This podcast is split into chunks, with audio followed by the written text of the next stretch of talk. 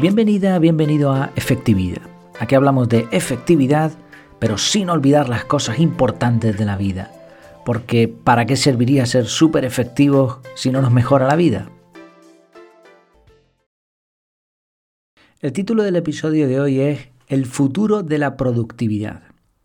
¿Cuál crees tú que sea el futuro próximo de la productividad personal y también para las empresas?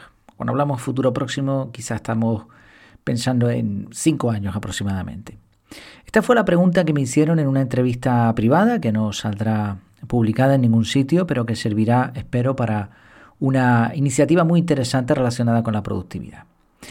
Eh, mi respuesta, era una pregunta compleja, mi respuesta fue que creo que la inteligencia artificial, el machine learning, el big data, este tipo de algoritmos avanzados o inteligentes, podrán en algún momento de este futuro mm, solucionarnos gran parte de, de la problemática de la productividad. La productividad, la efectividad personal es necesaria porque queremos, pues eso, minimizar el gasto de recursos, principalmente el tiempo, y conseguir resultados en cuanto a nuestros objetivos o en el caso de la productividad, pues más específicamente los resultados empresariales. Entonces yo creo que este tipo de tecnologías van a evolucionar de tal manera que es como si tuviésemos un asistente personal que nos diga qué descartar o qué postergar, qué tenemos que hacer y cuál es el mejor momento, teniendo en cuenta los inputs, las entradas que, nos van llegando por diferentes vías, correo electrónico, mensajería instantánea, etc. De momento se ven algunas cosas, como por ejemplo en Gmail detecta citas, te pregunta si quieres organizar una reunión, tienes extensiones como Boomerang que están bastante bien, o por ejemplo si utilizas Zoom habrás visto que te da la opción de sincronizarse con tu calendario, con tu correo, incluso puedes sincronizar las tres cosas de tal manera que invites a una serie de personas a una reunión y esto se te sincroniza en tu calendario eh, automáticamente se te ponga ese bloque de tiempo como ocupado y aparezca en un calendario compartido, otras personas muevan la reunión, se libere ese bloque de tiempo. O sea, hay algunas cosas que, ya se pueden hacer, pero realmente poco más. He estado buscando, intentando trastear un poco y, viendo a ver qué es lo que hay por ahí, pero no he encontrado gran cosa. Eh, desgraciadamente las aplicaciones están más enfocadas a la captura de información, al manejo de la información que a lo que ya llamaríamos gestión del tiempo, aunque ya sabemos que esa expresión no es del todo acertada. Me extraña un poco que no haya más avances en, este, en esta línea, porque, o por lo menos si los hay, que no sean, no sean tan conocidos, que los expertos en, esta temática no hablen de, ellos, porque realmente la, capacidad y las herramientas están ahí. De hecho, eh, hay muchas empresas que utilizan algoritmos predictivos para sus campañas de marketing o para optimizar sus recursos.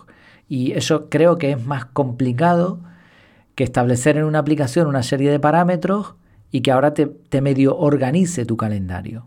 Mm, las listas de tareas y los contextos quizás es algo más complejo, pero bloques de tiempo en el calendario no creo que sea tan difícil. Incluso escuché que hay aplicaciones ya funcionando para contratar un empleado en base a una serie de, una serie de parámetros que tú establezcas. Pero en lo que llamamos organización del tiempo no hay, no hay mucho, hay más bien poco. Creo que no es un campo en el que haya un interés comercial inmediato, porque interesa más como, pues no sé, conseguir que una empresa sea productiva que una persona sea productiva. Por eso dudo, este es uno de los motivos, ¿no? Pero dudo que esto se consiga en los próximos años. Pero sí creo que esa capacidad está ahí y en algún momento eh, si este mundo dura muchos años, se terminará aprovechando, porque es, una conclusión lógica. A la persona que me entrevistaba le, sorprendió un poco esta respuesta, por lo que me dio a entender o por lo que yo intuí. Pero además añadí algunos, algunos aspectos más y, algo más que añado ahora mismo aquí en este episodio. En primer lugar, creo que la pandemia nos ha ilustrado el camino en cuanto a la productividad. Y desgraciadamente no ha sido para bien no se ha aprovechado para potenciar eh, la productividad o la, efectividad de las personas y de los empleados en entornos más digitales y más avanzados. Mm, cuando empezó la pandemia, pues a la fuerza, a trompicones, tuvimos que adaptarnos a una serie de sistemas aprovechando la tecnología. Y algunos nos sorprendíamos porque pensábamos, oye, pues resulta que esto estaba aquí y no me había enterado. Y algunas aplicaciones se pusieron las pilas y empezaron a, mostrar un montón de avances en muy poco tiempo. Eso bien.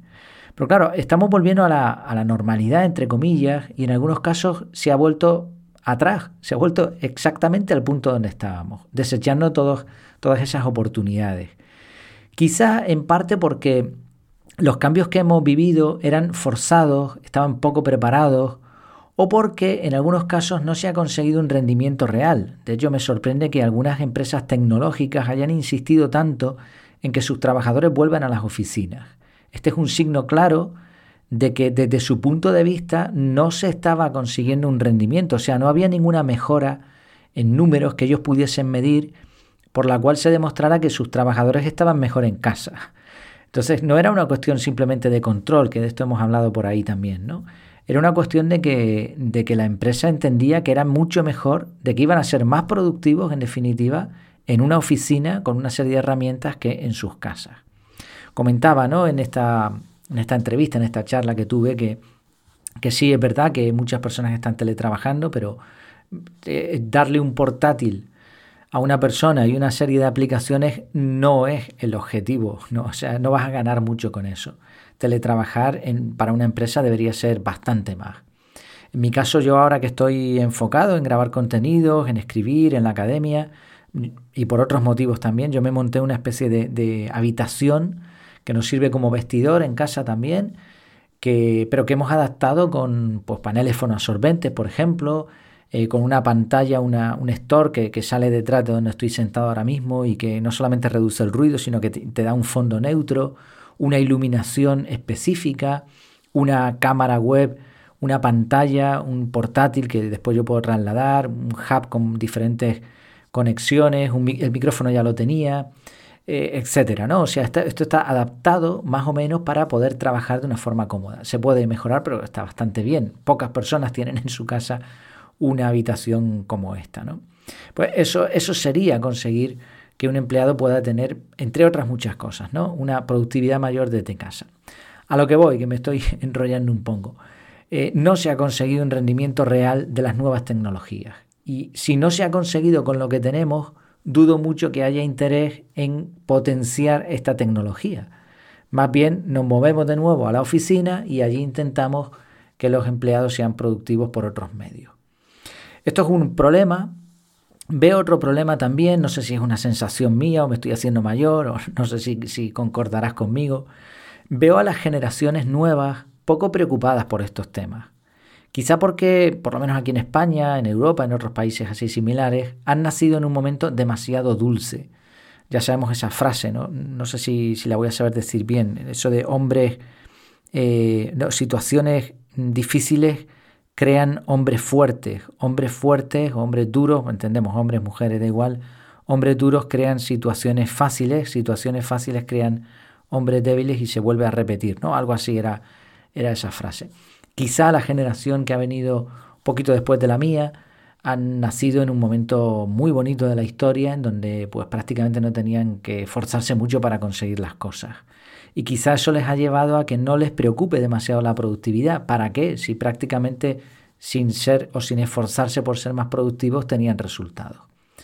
También encontramos a otra generación, a otro grupo de personas que están realmente quemados y que además la pandemia les ha afectado. Entonces, estas personas sí entienden que deberían mejorar su productividad, pero por diferentes motivos no, no saben que existen metodologías o técnicas, o incluso se han enfocado en aplicaciones que sin un método o conocimiento mínimo son poco efectivas y complican más que ayudan.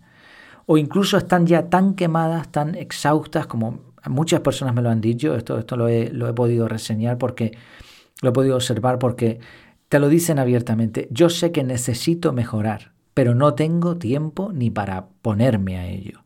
Como el chiste este de Jaimito, ¿no? Que llega con la bicicleta andando, llega tarde al colegio y la profesora le dice, oye, ¿y por qué llegas tarde si, por qué vienes caminando y llegas tarde si veo que vienes con una bicicleta? Y Jaimito dice, sí, pero es que no, iba con tanta prisa que no me ha dado tiempo a subirme a la bicicleta. Y eso es lo que le sucede a estas personas que están tan agobiadas que no tienen ni el tiempo para ponerse con ello. Por otro lado, veo también que muchas empresas, sobre todo pequeñas y medianas empresas, están más preocupadas ahora mismo por subsistir que por su productividad. Ahora mismo no les preocupa tanto eso, sino pues conseguir generar beneficios lo antes posible. Creo que además está la, formación en productividad personal está mal enfocada desde mi punto de vista. ¿eh? Yo estoy hablando de mi experiencia, lo que yo creo. Me parece que hay una disonancia entre equipos directivos, trabajadores y formadores. Cada cual tiene sus intereses. Los directivos quieren que la empresa funcione bien y muchas veces pretenden unas cosas pero no, no se ponen en el lugar de los empleados. Y dan una formación a sus trabajadores un poco a la fuerza o para quedar bien. Eh, por otro lado, los trabajadores lo que quieren es que les paguen la nómina, estén en buenas condiciones y que les dejen trabajar tranquilos.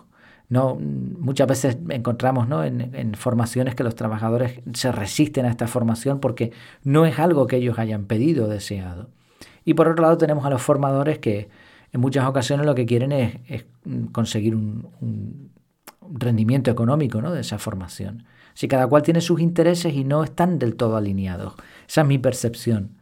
Me parece que la formación debería darse a los equipos directivos. Y estos, comprendiendo cómo funciona la efectividad, cómo funciona la productividad, implementaran sistemas sencillos para los trabajadores, al mismo tiempo, por supuesto, que les, eh, facilitasen formación a nivel personal, pero de una manera ya voluntaria. Este es mi, modelo ideal eh, a la hora de formar en empresas. Mientras tanto, mientras todo esto va sucediendo a la vez, estamos cada vez más saturados. Todo el mundo quiere nuestra atención, nos van tirando como con cuerdas de las extremidades, vamos por la carretera, tenemos carteles, el móvil sonando, ya ahora te meten hasta por SMS, te meten publicidad o si te descargas la aplicación del banco, el propio banco te mete publicidad, eh, tenemos contenidos por aquí, por allá.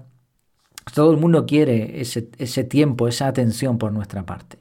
Sin menos efectividad en general, más estrés y sobre todo con las condiciones que se están dando después de la pandemia. Resumidas cuentas, como no lo hagamos nosotros va a estar difícil. No, mi opinión, ¿eh? no, sé, no sé qué opinarás tú sobre el futuro de la productividad, pero yo no auguro un futuro próximo en el que la gente en general mejore su productividad. Ahora bien, quizás estás pensando, uy, qué, negativo, qué pesimista eres, esto no es así porque yo sí me estoy preocupando o yo no veo lo mismo. Por supuesto, los que están dentro de la academia sobre todo, pues saben y están preocupados por su productividad personal. Y realmente este es el punto que quería, al que quería llegar el que la mayoría de la gente no se preocupe por esta temática, por diferentes motivos, algunos como hemos visto por imposibilidad o por capacidad, no por deseo, eh, no es realmente negativo para nosotros.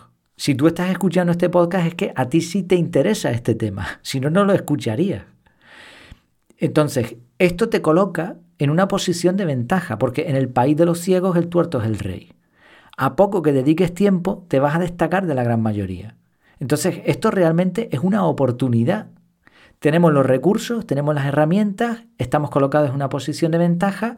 Entonces, si ahora encima nos dedicamos un poquito de nuestro tiempo, de nuestro presupuesto, a formarnos en productividad personal, pues, pues vamos a estar en una posición, desde luego, mucho mejor que la gran mayoría. Y esto se va a notar en nuestras vidas, se va a notar en nuestros entornos, se va a notar en nuestra empresa, se va a notar en nuestros resultados y vamos a poder disfrutar de la vida en un mundo que ahora mismo se está deteriorando en este sentido. Entonces, ¿cuál es la conclusión? Si ya lo estás haciendo, enhorabuena, sigue haciéndolo. Incluso observo en miembros de la academia que, se lían a veces y que, que, les cuesta un poco aprovechar hasta cosas básicas, ¿no? Pero quieren, están interesados. Bueno, esfuérzate que te va a dar rendimiento. Y si no lo estás, si no lo estás haciendo y si a lo mejor solamente estás escuchando el podcast, piensa cómo puedes aprovechar estos contenidos o cómo puedes ampliar un poco ese esfuerzo por ese área de tu vida que se dedica a la efectividad personal, porque sin duda te va a dar resultados y además esos resultados te van a, te van a distinguir del resto de personas. Pues esto es un poco la, la conclusión, de todas formas ya me contarás qué te parece esta idea y cómo ves tú también el futuro de la productividad personal y también la productividad en las empresas. Me encantaría saber tu opinión. Muchas gracias por tu tiempo y por tu atención. Espero tus comentarios en el grupo privado o en efectividad.es barra contactar. Hasta la próxima.